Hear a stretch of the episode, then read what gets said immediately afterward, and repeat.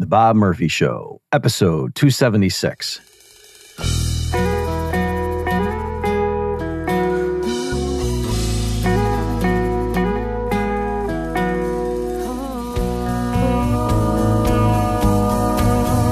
There's a tidal wave coming. What you gonna do? Get ready for another episode of The Bob Murphy Show, the podcast promoting free markets, free minds, and grateful souls. It's your source for commentary and interviews conducted by a Christian and economist. Now, here's your host, Bob Murphy.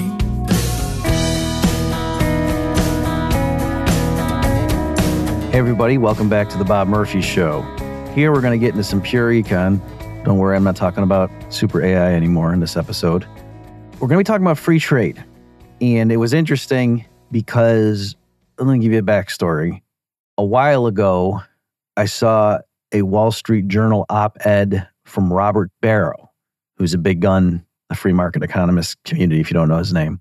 And what he actually said in the article was fine. There was nothing false about it. However, it was liable to misinterpretation. And in fact, the Wall Street Journal editor or editorial team who put the title and the subtitle on the article for him, they did say something false. So, specifically, and I wrote this up at the time, and I've talked about this before. So, the article is the article I wrote is called Free Traders Should Be More Careful When Defending Trade Deficits. And I wrote that up. This ran on May 5th, 2018 for the Independent Institute. So, folks, go to bobmurphyshow.com slash 276, and I'll put links, obviously, to my article here and other things. So, anyway, Barro says he was making fun of Donald Trump. And he says the Trump theory of international trade seems straightforward. Selling stuff to foreigners is good, and buying stuff from foreigners is bad. It's a form of mercantilism. Exports are attractive because they represent domestic production and American jobs. Imports are undesirable because that production and employment otherwise could have happened at home. Simple economic reasoning, however, suggests that this logic is backward. Imports are things we want, whether consumer goods, raw materials, or intermediate goods. Exports are the price we have to pay to get the imports. It would be great, in fact, if we could get more imports without having to pay for them through added exports. All right, so that's what he said. That's all true. And it's not merely that it's true, but it's important when you're just getting in, into this area or debate, whatever you want to call it, to hear someone say that. Until you hear someone say that, that, oh, there's a sense in which looking at the country as a whole, imports are the goodies. The way we benefit from international trade and exports are the unfortunate, lamentable price that we have to pay for it, which again flips the standard mercantilist position on its head. Okay, now the problem though was that that argument is a little bit too cute because it often leads the listener to take it too far. And in this case, the people at the Wall Street Journal took it too far because the title they put on Barro's piece was Trump and China share a bad idea on trade. And then the subtitle was Imports are things we want and we pay for them with exports. Isn't getting more for less a good thing? Okay. And so that argument, uh, so, so the Wall Street Journal's editorial team or the person, whoever did that, was, I believe, arguing or had believed by the time they read Barro's piece, the draft he sent them, thought that, oh, Donald Trump is wrong for thinking the trade deficit is somehow a sign of the weakness of the US economy or that China's eating our lunch or whatever, that actually a trade deficit is a good thing because a trade deficit means we import more than we export. And if the imports are the goodies and the exports are the price we have to pay, isn't it good to get more of the goodies in exchange for less of the price or at a lower cost? That's the way you want to look at it. That's a good thing, right? So trade deficits are good, not bad, like Donald Trump, the mercantilist, thinks. And that's incorrect. What I just said, you know, assuming that's what they thought the argument was, that's incorrect. So I had just assumed that that pattern would hold up that, yeah, yeah, you can get big gun economists who understand the virtues of free trade and they might use arguments like that. And then people who don't fully grasp the argument might paraphrase it and think that they're just distilling it down to say, ah, yeah, so trade deficits are good. They improve the welfare of the country because you know we're getting more of the benefits from trade without with at a lower cost. So of course, or yeah, why wouldn't you want a trade deficit? And again, that, that's wrong. And if you're not with me, don't worry. I'm major point of this current episode you're listening to is I'm going to spell out why that's wrong, thinking that. But what's interesting is on Twitter the other day, this guy, he's a speaker for Young Americans for Freedom and stuff. So I don't think it's out of line for me to say the guy's name. This guy, Daniel DiMartino, he's a PhD economics student. Well, I assume it's economics. He's a PhD student at Columbia. I think he's like a fled Venezuela, I believe. I looked a little bit just to figure out who he was. Big pro capitalist guy. And was it Hawley? Yeah, Josh Hawley had a tweet saying the most important deficit America has is the trade deficit with China. Tonight I forced a vote to tariff China until we get the trade deficit to zero and bring home American jobs. Okay, so very crude, old school mercantilist fallacies involved there. Don't anybody misunderstand me. I am not at all defending either the policies that Josh Hawley is pushing here or even his logic or rhetoric behind them. Okay, so do not misunderstand me. You can walk and chew gum at the same time. It's possible that the people attacking a wrong idea are using bad arguments to attack the wrong idea. That's what's happening here. So they're correct that Josh Hawley is saying stupid stuff, but the way the arguments that this guy Daniel DiMartino is going to use is actually wrong. Okay, and so this guy Daniel DiMartino says in response, "You have it upside down, Senator. Trade deficits, he's got deficit in quotation marks, are actually a gain from trade. Dependency on China specifically is another issue best addressed with more trade, blah, blah, blah, not with tariffs. Okay. And then he says, Milton Friedman explained it best. And then he's got this video clip. And so I had just assumed going into this that it was going to be the same kind of pattern that it was with the Barro thing, where technically Barro didn't say anything false in his actual article, but then the people packaging it and trying to blast it to the masses sort of fumbled it on the one yard line and didn't quite get it right. And then they ended up saying something that was false.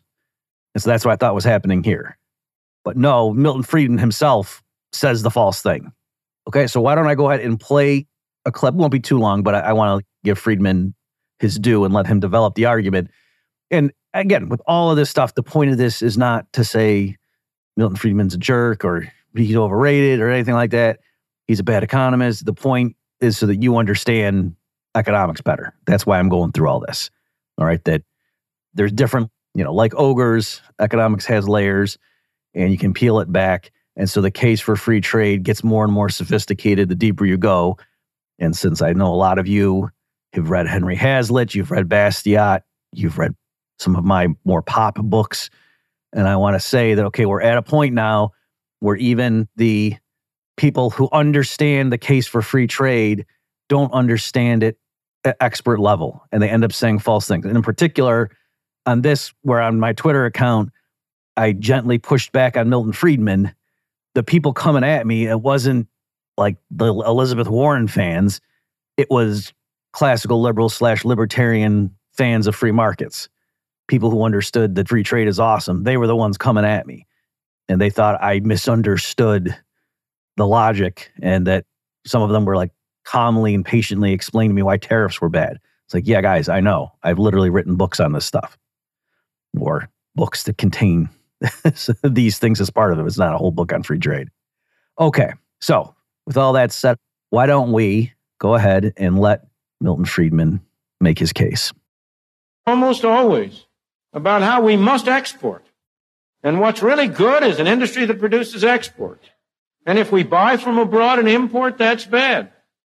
But surely that's just upside down as well. What we send abroad, we can't eat, we can't wear, we can't use for our houses. The goods and services we send abroad are goods and services not available to us. On the other hand, the goods and services we import, they provide us with TV sets we can watch, with automobiles we can drive, with all sorts of nice things for us to use. The gain from foreign trade is what we import. What we export is the cost of getting those imports. And the proper objective for a nation, as Adam Smith put it, is to arrange things so we get as large a volume of imports as possible for as small a volume of exports as possible. When people talk about a favorable balance of trade, what does that term taken to mean? It's taken to mean that we export more than we import. But from the point of view of our well-being, that's an unfavorable balance. That means we're sending out more goods and getting fewer in. Each of you in your private household would know better than that. You don't regard it as a favorable balance when you have to send out more goods to get less coming in. It's favorable when you can get more by sending out less. Okay. So there you have it. So let's first of all just unpack the good and the bad. So, what is correct in his analysis is to say that, yeah, if you want to think of it in these terms, if you want to zoom out and look at the country as a whole as an aggregate, and that's part of the danger in, in these analyses and what often leads to fallacious thinking.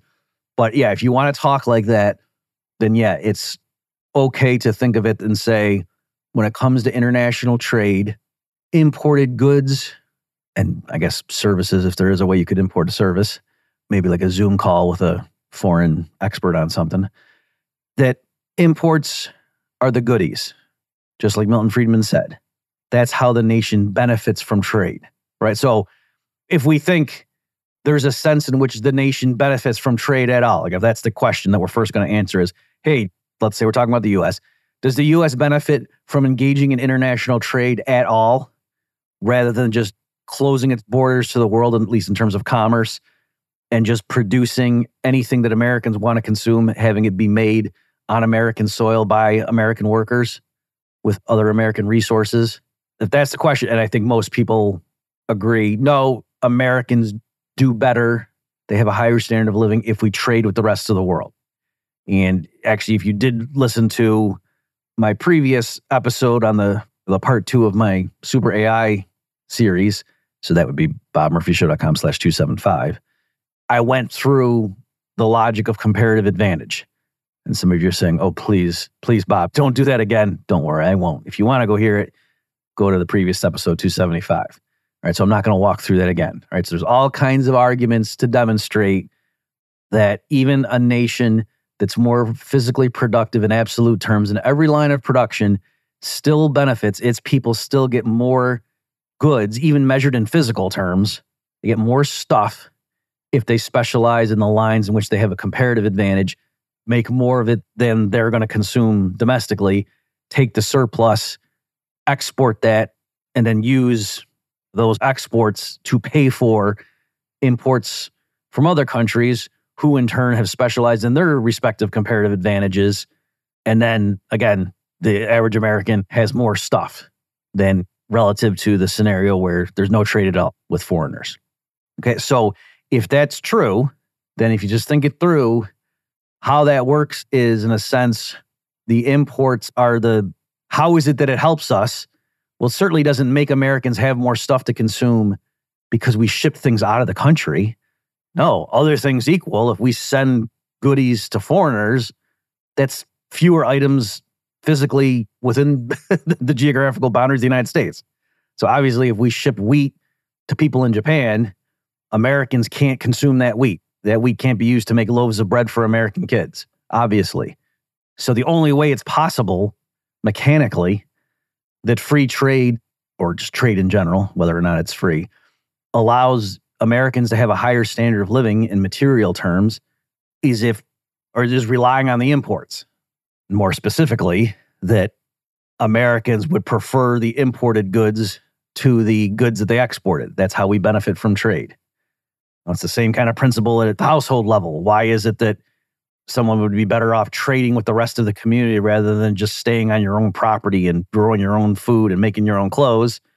Well, because subjectively, you benefit from making whatever it is that you know how to make and then selling it to others and then importing things into your household, which you pay for with your exports.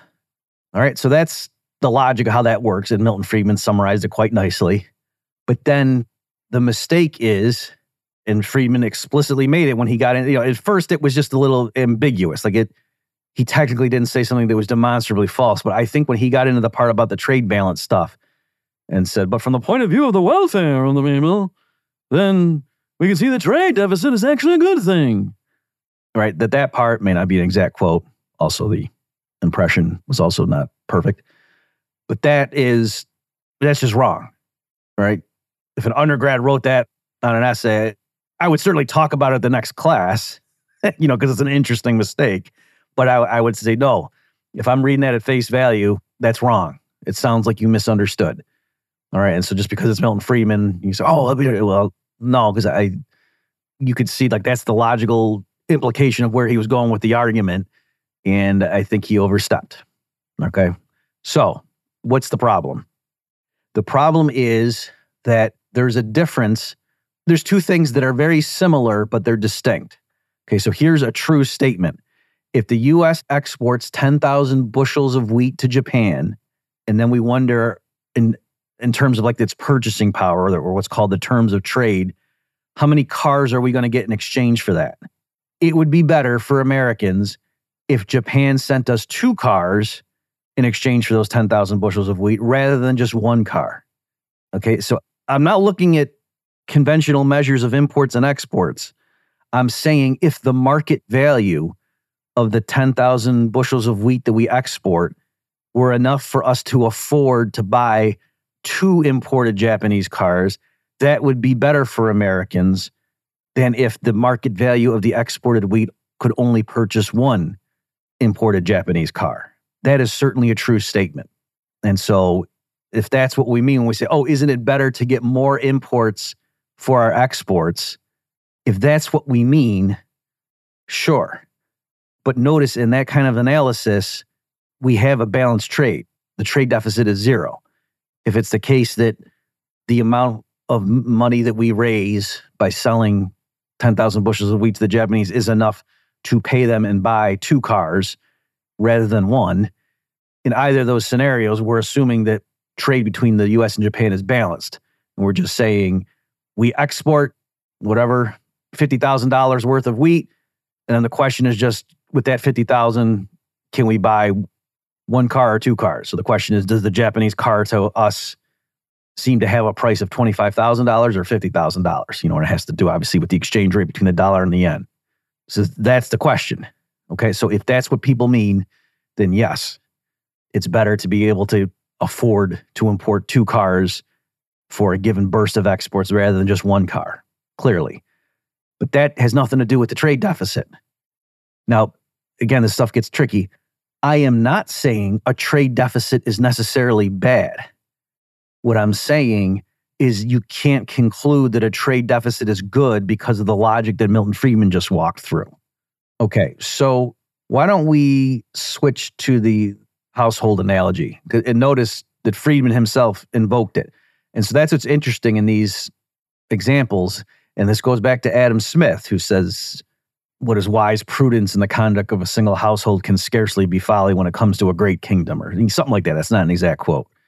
But um, there's like six quotes from the Wealth of Nations that economists teach to their students, and that's one of them. And I still don't remember it verbatim. And that's good advice. You can do that. So let's look at it in this case. And it becomes crystal clear the fallacy that Friedman was invoking and these other people are, are invoking or relying on, thinking they're being wise, is crystal clear when it comes to an individual in the economy, right? So it's certainly right to say, hey, you working at your job, that's kind of like your exports to the rest of the economy. If we view you like your household as a country, okay? And then the money you spend buying things from anybody else that you don't make yourself in your own household, that's like your imports, right? And so to say, wouldn't you rather get more imports than exports? wouldn't you rather be able to import more things for a given amount of exports? Or wouldn't you like to be able to get the same amount of imports by exporting less if you could? Wouldn't that be good? And yeah, if what you mean is that right now I make whatever, $50 an hour at my job. So I make $100,000 a year working, you know, normal work week and such. And so wouldn't it be good if all of a sudden the prices of goods and services got cut in half so that with my 100,000 a year I could now afford to import in quotation marks into my household nation twice as many goods and services as I could before. measured in physical units or whatever the units are of the item, not measured in money terms. Because in money terms, I still just import $100,000 of stuff a year if I consume all of my income, right? But if the price of TVs and cars and lobster dinners and such measured in dollars gets cut in half and my salary is still $100,000 a year, now I can buy twice as many TVs and cars and lobster dinners per year as I could before. So I'm clearly better off. My standard of living is twice as high, at least if you're only gauging my standard of living in terms of the flow of consumption goods, right? Like if part of my standard of living is because I have a nice view when I look out of my window or something, that's not getting doubled. Okay. So that's certainly a true statement. Or a different way, equivalently, is if for the same effort, number of hours worked, if I got paid more, my salary went up to $200,000 and I didn't have to work more hours and the hours were no more grueling than they were before. It's not that the conditions at my job site got worse or something. But for whatever reason, I was all of a sudden getting $200,000 a year instead of the original 100,000. That also would allow my standard of living to double. Okay, so uh, either way, you could say for the same amount of exports, I'm able to import twice as much if we're measuring the exporting and the importing not in money terms, but in terms of like the physical units, like like my labor hours are the exports. And hey, for 2,000 hours a year in terms of exports, now he gets twice as many TVs and lobster dinners and such. All right, so your exports are still the same 2,000 hours worth of labor time or effort, whatever, are the exports in both cases. Okay, so that's how you do it in physical terms. But if we switch to money terms, well, then now all of a sudden those conclusions fall away, right? You would not say that, yes, when you're conducting your own household from the point of view of your welfare, wouldn't you much rather be able to spend more money on goods and services than you, in, in fact, sell in terms of your own services to the rest of the community? So, we, in other words, did we just prove that, yeah, you earning $100,000 a year from your job and then consistently spending $200,000 a year on TVs and lobster dinners and such shows that you're doing very well. And you can understand the sense in which you, well, yeah, but no, right? That if we don't worry about the future, if we're just looking at the moment, then yeah, if you live beyond your means, if you consume more than your income, sure, there's a sense in which you have a higher standard of living. But on the other hand, you can't just ignore the fact that you're consuming more than your income. And in general, that's not how households conduct themselves. In general, and certainly a little bit of this, folks, gets weird because there's an important difference between an individual household and a nation that the household has a definite life cycle, right? And that the average person has an early period where they're not very productive at all. And so they're relying on charity from their parents or whatever you want to call that investment from others. And then there's a middle period where they're very productive. And that's typically where they engage in a lot of saving, where they consume less than their income in order to build up assets so that then later when they retire, they can flip it and again be consuming more than their income in those years and draw down their assets. So that's what the typical household does. Whereas a great nation, even though people can talk metaphorically about nations having lifespans and such, but still, you get the point that there's no reason that a, a nation has to do that. It's not that there's a period like, oh, yeah, well, here's where we're going to have net saving. But then after a while, our people are going to stop working. And then there's no reason that's got to be like that for the nation as a whole. But for the individual household, it certainly is not true that in general, you're crushing it if you're consuming more than your income, even though there's a sense in which Friedman leads you to believe it. And I'm saying what's the analog of a trade deficit? It's that, right? When we thought through and said, well, is it right to say, wouldn't it be better to import more than you export? And wouldn't that correspond at, a household level to you just having a higher standard of living without having to work as hard for it? That's only true if we're looking at it in physical terms. If we're looking at it in money terms, then no, it's not true at all at the household level. Again, that would mean that you're spending more than your income. So if what the original conversation was about was trade deficits, well, then we say, so what's the analog to there? It's clearly to the money one, the second interpretation. because a trade deficit is not saying, it's not looking at it in physical terms. It's not looking at it and saying, oh, well, there's just 10,000 bushels of wheat and two cars came in because you can't compare bushels of wheat and cars. What you do is you convert it to money terms. And so if the US has a trade deficit with Japan, it means Americans spent more on Japanese imports than the Japanese spent on American imports, or the other way around. America spent more importing goods from Japan than it earned in exporting goods to Japan. That's what a trade deficit is. It's always the things are converted to money, and that's how we measure it. Okay, so again, I'm belaboring the point, but if Friedman is saying, just think of it in terms of yourselves in your household conduct, he actually just told them what you all realize is the case is that your standard of living is highest, that you're really doing a good job running your operations and you're conducting wise policy when you consume more than your income for a given time period. And in general, no, that's not true.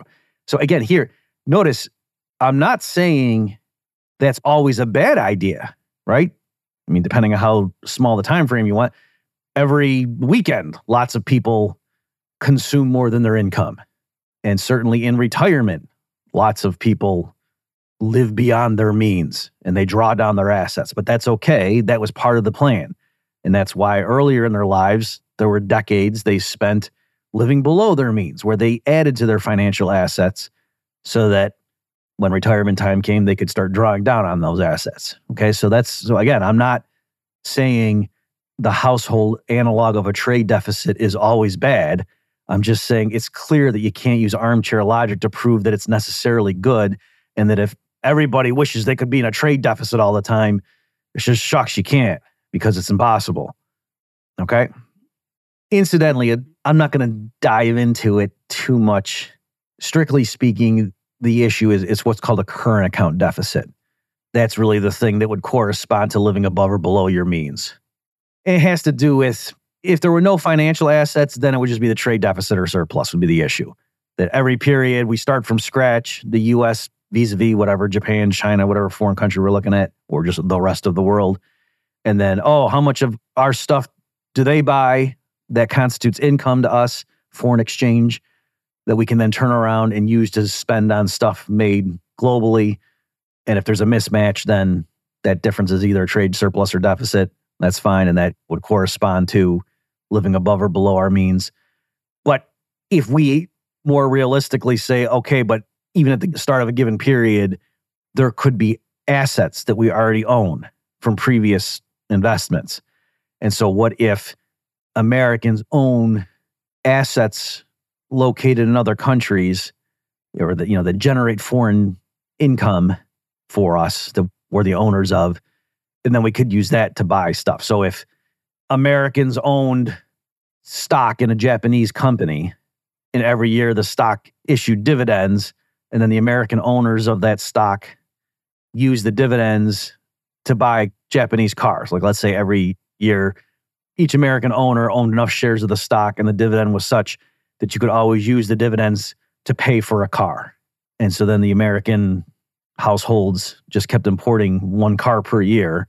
That would be a trade deficit you know, if there were no other goods sold to and from in each country, but that wouldn't be living beyond your means. All right. And so technically there, the current account would not be in deficit. Anyway, that's just a, that's just a subtlety. Hey folks, let's take a pause in the action for me to remind you if you like what you're hearing, then I encourage you, if you haven't already done so, to set up a either a one shot or a recurring support payment at bobmurphyshow.com slash contribute. There's some incentives there for good as you can get based on your support level. But in general, if you like what you're hearing, by all means, give back to the community. And I do want to mention whether you do it or not, I'm not setting up a transaction. I'm just telling you I'm going to do this. I'm going to resume now doing two episodes in a typical week, one being my solo commentary and the other being an interview. All right. So I'm going to get back on track booking interviews now that things are a bit more stable on my end. So again, thank you for all who have contributed already. But if you're considering it, go to bobmurphyshow.com slash contribute. Thanks. Okay, now let me throw another curveball at you. All right, so I, I hope I've gotten to the point where you can see that, oh, yeah, this is a lot more complicated than just a simple, oh, imports are goodies and exports are things that we no longer can enjoy. And hence, you'd rather have more imports than exports. And that's what a trade deficit is by definition. So trade deficits are good. That you realize, no, no, no, that's not, that's not the right way to think about it. I mean, let me just drive home the point, right? So the, the dad comes home, I always use examples, and he finds the teenager, and the kid says, Dad, I'm doing great this year. I'm earning a $1,000 a month working a part time job and I'm running up my credit cards and I'm consuming $5,000 a month in goods and services from the community. So yeah, I'm running a trade deficit, but you know, look at that. Like I'm really getting a lot more out of this economy than I'm having to put in. Am I right? And so this is good stuff. High five. And the dad, of course, is very disappointed in his son explains to him, this profligacy is unsustainable, my boy. And you need to turn this around soon or you're going to hit a wall and your standard of living is going to crash and you're going to have a real harsh dose of reality smacking you right between the eyes. And he probably says lots of other cliches too. No son of mine. Okay. But again, that is the logic that Milton Friedman just taught from the podium in the clip I played. And that's what the Wall Street Journal editors thought Robert Barro was saying. Again, in fairness, Barro wasn't saying that. But what he said led them to believe that's what he was saying. Okay. Another way of seeing it, folks, is hey, if we like voluntary trades and we can see how tariffs distort things, and hey, just sit back and let the free market do it, man, and everybody benefits from win win trades, and it's kind of arbitrary to, hey, like my household, I have a huge trade deficit with Disney World every time I visit there, and I have a huge trade surplus with my employer. And, you know, we don't worry about that stuff. And this is kind of arbitrary, right? That's all true. But then notice it's okay to have a trade surplus. Right? A trade surplus doesn't mean you're a sucker. And yet, Milton Friedman's logic there by and how the Wall Street Journal editors took Barro, where, oh man, if you have a trade deficit, that's great. That means you're getting more stuff in exchange for less. Then that would mean you're kind of getting ripped off if you had a trade surplus. Right? That means, oh, you're having to give more in exchange for the things that you import. That's a bummer you'd be richer if you could shave down that trade sub, right? So it's not that it's actually correct. It takes the wrong Donald Trump mercantilist worldview, and instead of making it right, it just inverts it. And instead of naively thinking trade surpluses are good, instead the Milton Friedman perspective here says trade deficits are good. And they're both wrong. Those perspectives are both wrong for the reasons given.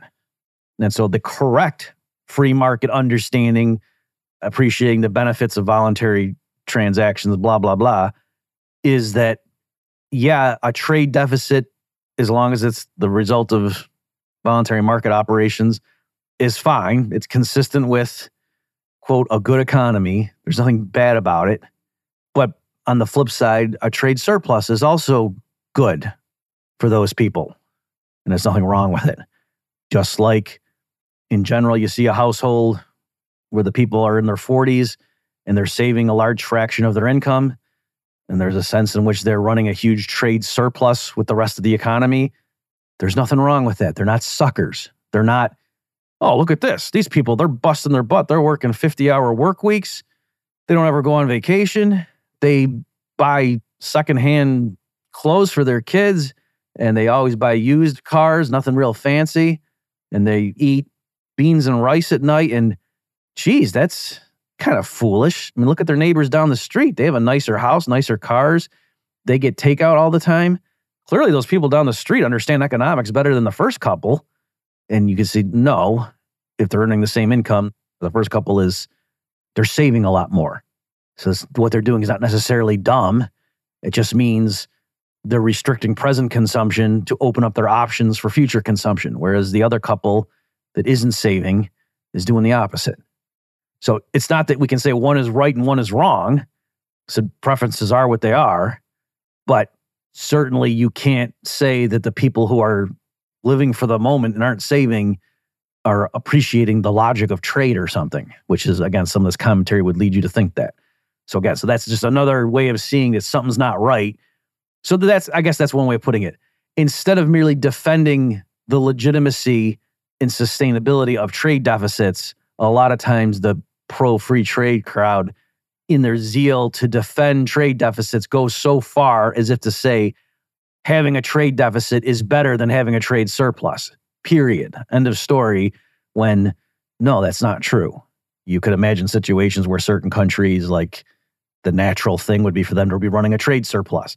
And by the way, that's a good idea, right? Because one of the problems with old school mercantilism, besides just the economic errors involved in it, was that it wasn't universalizable. I think that's a word, right? If the old school mercantilists said, oh, what we, you should try to do as a ruler is conduct policies and conduct your affairs such that your nation exports more stuff so you can get more gold and silver coins coming in than vice versa. So that on net, your nation accumulates gold and silver. But that can't be the case for every country in the world if we assume for the second that there's a fixed stock of gold and silver coins. Right? It can't be that every country runs a trade surplus. No, if some countries are running trade surpluses, that means other ones are running trade deficits. So likewise, you just do the mirror image of that. If now all of a sudden, because we've been listening to Milton Friedman and reading Robert Barro, especially the subtitle given by the Wall Street Journal editorial team, if now we think, oh, actually, the wise way to run a country is to have policies that foster trade deficits, then we get more stuff for our citizens than we have to give to the rest of the world. That's good. Well, it can't be that every country heeds that advice and runs a trade deficit. That's impossible in terms of the accounting. All right. So that's just another way to see wait a minute, something's kind of screwy here. And their zeal to defend trade deficits, they've actually just flipped the mercantilist fallacies on their head, where we still come away with this sort of zero sum mentality that, oh, for our country to benefit, other countries have to lose, or at least not benefit as much. When that's no, that's not how it works. Okay, so now let's bring up curveball. I got into a back and forth with Aaron Sepulveda Kui. Aaron Sepulveda Kui. And he often goes back and forth with me on fractional reserve banking issues.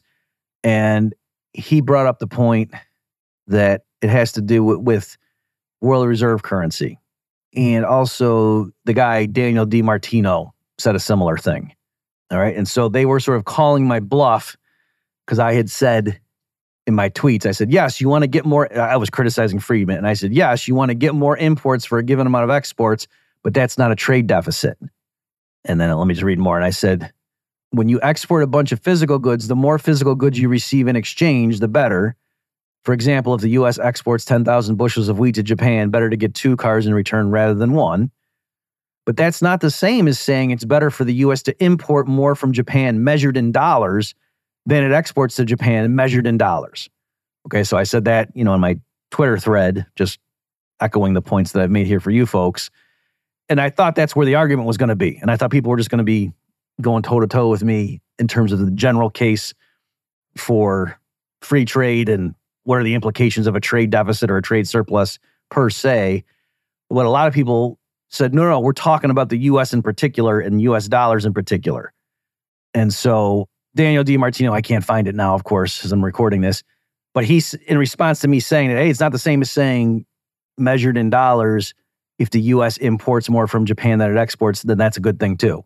And so I think we've established in this episode that, right, those are distinct things the logic that Milton Friedman was espousing would convince you it was okay if we're thinking in physical terms, but no, once we're measuring it in dollars to say, oh, it's clearly better for your the welfare of your community to get more imports than what you export.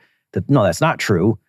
And Daniel DiMartino and Aaron, his case was more nuanced, but came back and just said, no, Bob, if you measure it in dollars, it's still fine. The statement still goes through because we're the world's reserve currency.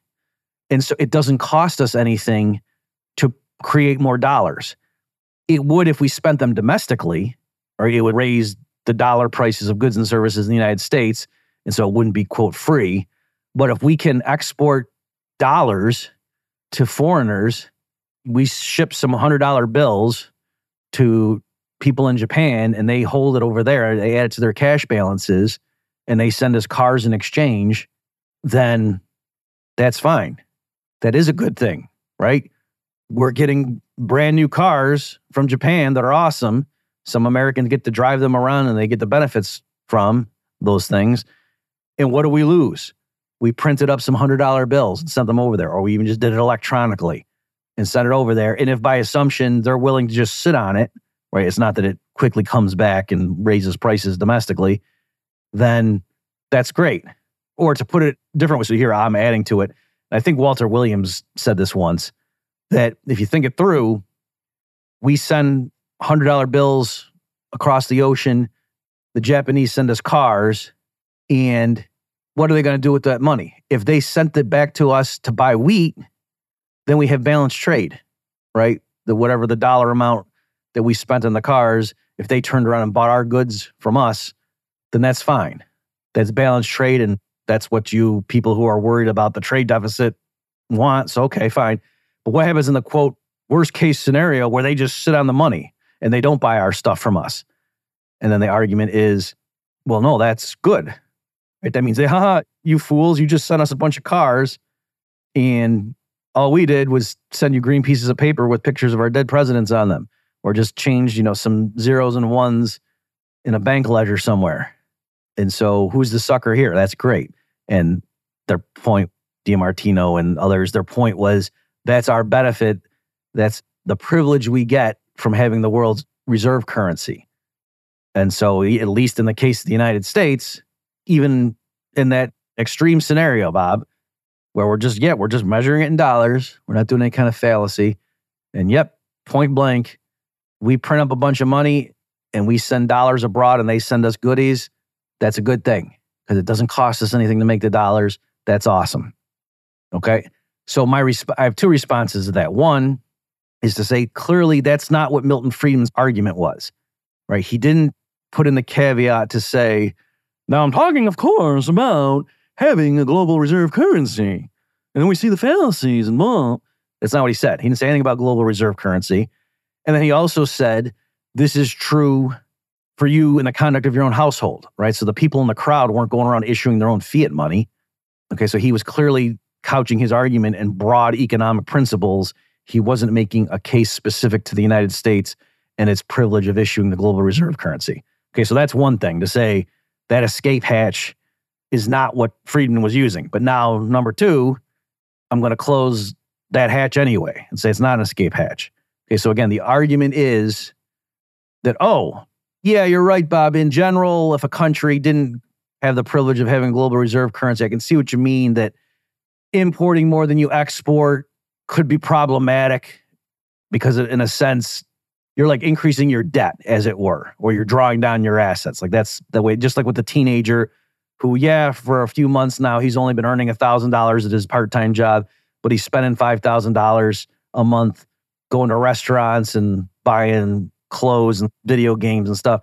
And yeah, he's having a good time, but that's not sustainable because what's going on? He's either drawing down assets he already had or he's running up the case I said, if he's running up credit card debt, that's how he's financing it.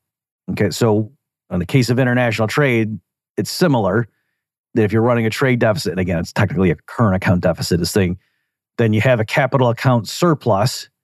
And what that means is foreigners are investing in more of your assets than you are investing in theirs. And there could be good and bad ways of looking, you know, not good and bad, but there could be sustainable or unsustainable ways of that happening. But one way that that could be working is that Americans' indebtedness to foreigners keeps going up the foreigners effectively are lending us the money by which we import more of their stuff than we sell to them. All right. And so, again, my argument goes through. That's why I'm saying it can't be true in general that running a trade deficit is the mark of a wise nation for the reason that, oh, you're getting more stuff than you have to send to pay for it. That no, that doesn't follow, just like it does for the teenager. But you know, again, the sophisticated response is wait a minute, Bob, you're right in general, but when it comes to a situation like the US, if what those foreigners are ultimately acquiring is just dollar bills that cost us nothing to make, well, then we do get the free lunch, as it were. Okay. And so I want to say, no, even that's wrong. That's the escape hatch I'm not going to close. I just wanted to Again, recapitulate the whole context to make sure you're not getting lost in the weeds. And the reason is it is wrong to think that if you have the world's reserve currency, it is costless to print up $100 bills and import, let's say, cars with them, right? That I think some of the argument there, like the thinking seems to be what's the harm, Bob? We can get those cars for free or at the mere cost of printing up some green pieces of paper. And so, yeah, if that's the trade, that's awesome, right? Just like if foreigners really like Taylor Swift and she can go and perform some concerts and that allows her to earn enough income, enough euros from her European tour to import a bunch of foreign cars that she adds to her fleet. There's nothing wrong or unsustainable about that, right? Even if we might think that Taylor, you know, it was, geez, why do you guys like Taylor Swift so much? That's kind of goofy.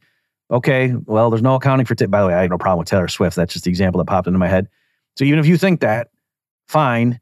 But then by the same token, okay, so if we print up a bunch of hundred dollar bills and foreigners just want to hold them for some reason, we can say that they're goofy. We can whatever, doesn't matter why. But if that's what they want to do, then why isn't that perfectly legitimate in a sense that's free, right? We just printed up those hundred dollar bills and handed us in. We get the cars.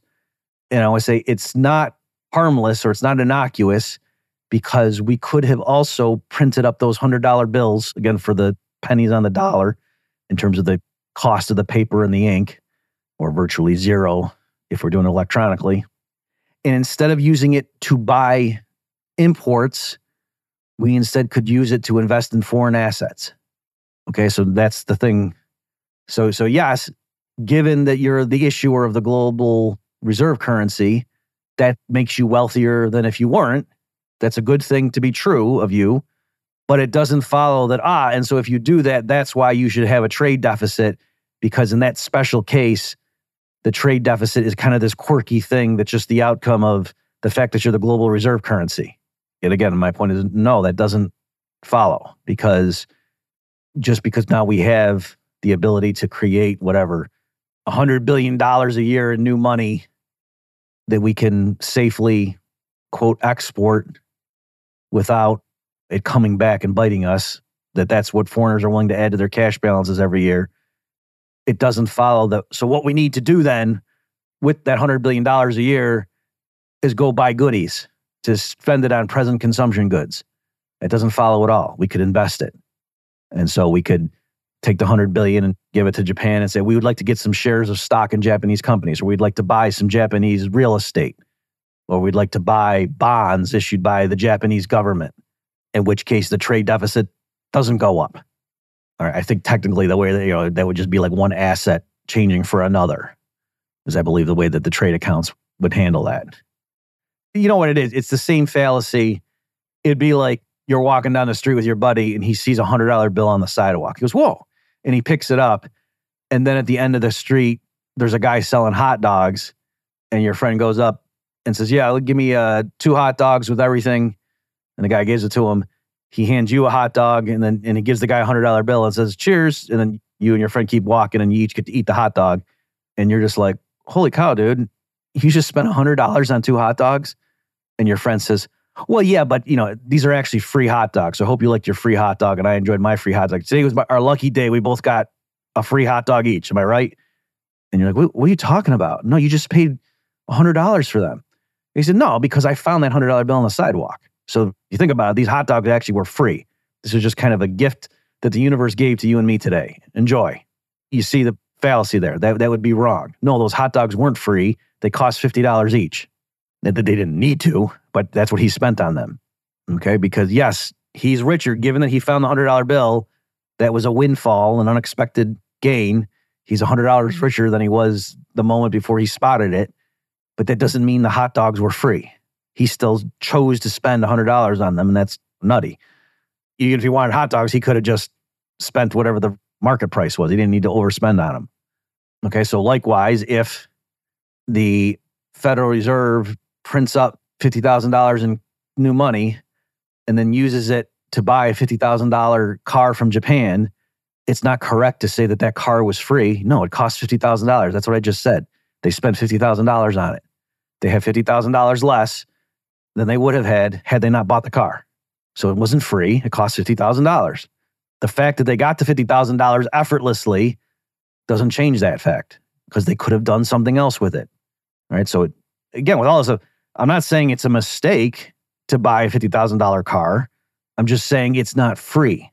Even if the money you used on it, you were able to print up virtually costlessly in terms of how much did you spend on the ink and paper because of your special privileged position as the issuer of the global reserve currency. Okay, so again, it's not surprising that if you are the issuer of the global reserve currency that you would run trade deficits, but it doesn't need to be so, is what I'm getting at. And it certainly, if you agree that trade deficits aren't necessarily good or they're not good for the reasons that Milton Friedman gave in the case where you're not the issuer of the global reserve currency, then making you have the global reserve currency doesn't all of a sudden change the case. I guess maybe that's a way of putting it. Okay, so in conclusion, well, actually, let me just mention one last thing. With all this stuff, it's made me go back to the original mercantilist and the debates and whatever. And I think actually modern economists, when they quickly zip through, oh, what those crazy mercantilists believe, and now we, after Adam Smith and David Ricardo, we know so much more. Blah, blah, blah. I think sometimes maybe it goes too far and there was a grain of truth in what the mercantilists were saying. So just like with a typical household, it's not obviously stupid to be quote running a trade surplus consistently where you sell more in goods and services to the rest of the community than you import from them. And so that every year you're saving right? That's what it means. That's you know I'm, that's what i'm trying to get home to people that when these economists talk about how like oh my gosh if you just looked at it in terms of your own household you'd see how crazy this mercantil what the mercantilist thinking means in terms of your own household is that you save every year. And that's not obviously stupid. Again there could be periods when you dissave or even just outright go into debt. Like you're a aspiring medical student, you go to medical school and you run up tons of debt because you think, oh no, I'm going to get a good job as a surgeon and pay that. Right? So that, that's not dumb. Just or a corporation wants to build a factory, issues a bunch of bonds, and if you just looked at it for that period where it was building the factory and issuing the bonds, there's a sense in which, wow, they're importing a lot more from the economy than they're exporting. Right? Like look at all the bricks and the wood and construction work hours and stuff that's going into this company flowing into the organization rather than the, what they're producing for the world. It's like a trade deficit, but that's okay. As long as the factory is going to be productive in the long run, they're going to pay off the bondholders and blah, blah, blah. That's fine, right? So you can have a quote trade deficit in the household level or the corporate level, and it doesn't mean it's stupid. But on the other hand, the idea that, yeah, as a general rule, you'd like to have a trade surplus and be living below your means and acquiring ever more stockpiles of money or financial assets more generally, that's not crazy. And so when people mock the old school mercantilists, sometimes I wonder if actually we're doing them a disservice. Right. So if you're advising a king back in the day, it's actually not obvious to me that it's stupid for him to think his country's doing good if, or doing well. Yeah, doing well. If it consistently adds to its stockpile of gold and silver. That's not crazy. Now, again, I guess part of the issue is like with a household, and I mentioned this before, partly you're doing that because you want to fund your retirement. And so you might say, okay, but you wouldn't just do that indefinitely. Even there, household, if they do do it indefinitely, so what? If you're going to pass it on to your kids, right? So then you can say, okay, but for the terms of the nation, what the heck does that mean? Or we're but even there, you can say, well, we're doing it for our kids too, right? It's not that there's going to be some future country that's spawned by our country, and that's why we're accumulating all these gold and silver coins. But it could still be that no, the present king is stockpiling gold and silver coins so that when his son takes over, the nation is correspondingly richer. He said, Well, what are you going to do with all this? Well, I don't know. If we go to war with somebody, we don't want to have a big stockpile of gold and silver coins so we can hire foreign mercenaries or whatever right? So again, this isn't like crude, stupid thinking and oh, you guys don't understand how there's more money that just makes prices go up. Like, no, that that's not necessarily the case. All right. So anyway, I'm not claiming the old school mercantilists were expert economists. I'm just saying some of the glib arguments by which modern economists try to blow them up I actually don't think follow. And that if you applied them to a household level, it would be terrible advice. So I'll say that. I suppose last thing, let me do because I because I was wondering this as I was just thinking through what points that I want to make. Maybe if you're really thinking this through, you're gonna say, wait a minute, you're gonna be troubled by something. You're gonna say, hang on, Bob, isn't there some issue, just like you were pointing out with one of the potential problems with old school mercantilism was that, well, gee, every nation can't run a trade deficit simultaneously. And so doesn't that cause division? So likewise with households, if you're saying, oh yeah, I kind of see the logic of just consistently living below your means, then because notice, folks, too, you even in retirement, even what you could do is you could save a big fraction of your income while you were working in your prime working years. And then even in your retirement, you could still, even though you weren't working, or, or you know, you scaled back if you're like, I think I'm going to be working until the day I die, but that's because I'm not working in a coal mine, right? The stuff I do, I don't need to be in robust physical health to continue. But even in your senior years, where your labor income is not very high, possibly zero, you still might be earning now so much from your financial assets or whatever else you got. if you own a bunch of properties or some real estate that are throwing off rental income, it might still be the case that you live below your means, right? Maybe you're retired, you're 80 years old, and you've got $10 million in assets and they're yielding a 5% rate of return, and you only spend $300,000 a year living life, not just on yourself personally, but like showering gifts on your grandkids and stuff, paying for their college or whatever. So you still would be living below your means. And that there's nothing there's nothing obviously stupid about that. Most people would say, wow, that's very responsible. Good for you. And then when you die, you're going to have a $15 million estate that's going to get distributed to the heirs of your choice. Good for you. That was a very productive life you led, assuming you made your money honestly, right? So there's nothing obviously stupid about that. It's not that Milton Friedman needs to have a talk with that guy. Okay, but you might be wondering now, you have these lingering, like, wait a minute, Bob, how could it be that every household lives below its means, right? Like, isn't there some kind of fallacy involved there? Like, doesn't it have to be the case if some households are living below their means that other ones necessarily have to be living above their means, right? Because doesn't like the net saving have to? And so here, I don't want to get too deep into the weeds, but no, that, that's not true. So for one thing, like just think about Robinson Crusoe stranded on a tropical island somewhere, and he can pick 10 coconuts a day. He can go ahead and do that and, and not consume 10 a day. And he starts building up a stockpile of coconuts, right? Like he, let's say he only eats nine a day. And so every day, you know, he starts adding one to the mix. And then I guess it depends how long does a coconut stay good for. But he builds up, builds up, builds up. And then he gets a stockpile of nine coconuts. I guess it would take him nine days, right? And so then on the tens a day, he doesn't pick any coconuts at all. He just eats the nine that he's saved up. And then he uses that freed up labor not to lounge on the beach, although he could, but instead he uses that to just devote himself to constructing a net. And then he uses the net to go catch fish. All right. Or he does the same thing, he goes through the same cycle, and then uses the free up day to go get some sticks and some vines and tie them together to make a real sturdy tool to knock down coconuts with. So now instead of getting 10 coconuts a day, he can go get 30 coconuts a day. And so now he doesn't have to work as hard at that. He can with much less labor time per day, he can have a higher amount of coconut consumption and he's freed up time to go start building the house or whatever. Okay, so in that context, clearly in real terms, we can talk about Crusoe living below his means and engaging in saving and investment in order to raise his real income over time, right? So those kind of standard economic concepts clearly are applicable to him and so there's no logical fallacy. It's not that, oh no, for Robinson Crusoe to be able to save, to live below his means, when he picks the 10 coconuts, he's got to be able to lend the coconuts to somebody else who are then going to pay him in the future. Like, no, you don't need to do that. He can just do it himself. And if there were 100 Robinson Crusoes on the island, they could all do what I just said. And then it would be true that every single person in the community could be saving. All right. So there's nothing stopping everybody, every household from engaging in saving and investment in order to improve their future income. There's nothing about the laws of arithmetic or accounting that stop that from happening.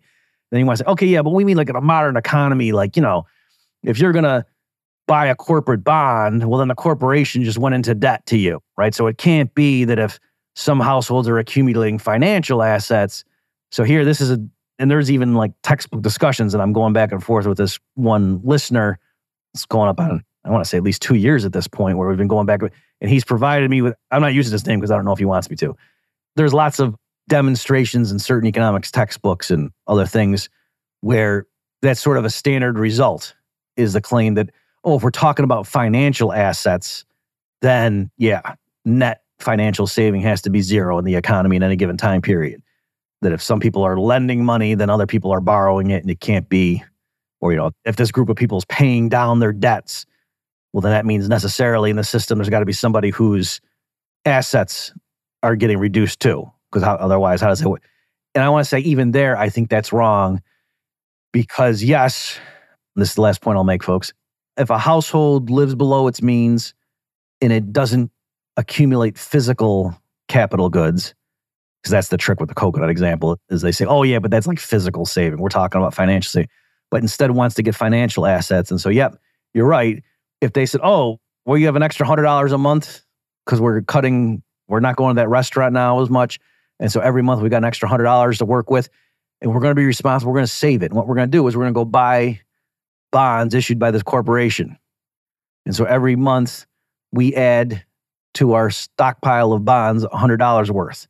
So the market value of our bond portfolio of the debt instruments issued by this corporation goes up by $100 every month.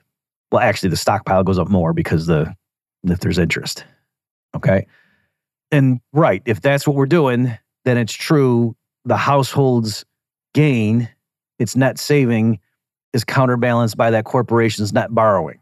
However, the household could instead invest in newly issued corporate stock and thereby gain equity in other companies or in companies, I should say, not other. And so, from the corporation's point of view, to have capital come in buying new shares of stock, the corporation did not just go deeper into debt, right? So, it's there's different ways. If a corporation needs money, it can either issue equity or debt. And I'm saying, yeah, there's certain characteristics by which, oh, they're kind of comparable. And in some levels of analysis, they're equivalent, but on other levels of analysis, they're not. That's why there's a difference. In the real world, it makes a big difference in many respects whether a corporation raises money by issuing more debt or more equity. That's why the decisions are different from company to company, right? Otherwise, if it were always equivalent, like why would debt even exist? They're obviously different things, different attributes, characteristics. All right. And so I'm just filling that last little logical loophole in case, you know, it was going to bother you. There's probably three of you for whom that would be true. But I'm just saying, if you were worried that, wait a minute, Bob, if you're saying there's nothing stupid about households in general trying to live below their means and accumulating financial assets over time, isn't that the kind of thing where we all can't be doing that? And I say, yeah, actually, you can. There's nothing in the laws of accounting or economics that would prevent every single household from living below its means as a general rule. There's nothing stopping that. Okay, that's a good time to stop. Thanks everybody for your attention, and I'll catch you next time. You've just experienced another episode of The Bob Murphy Show, the podcast promoting free markets, free minds, and grateful souls. For more information and to subscribe to this podcast, visit bobmurphyshow.com.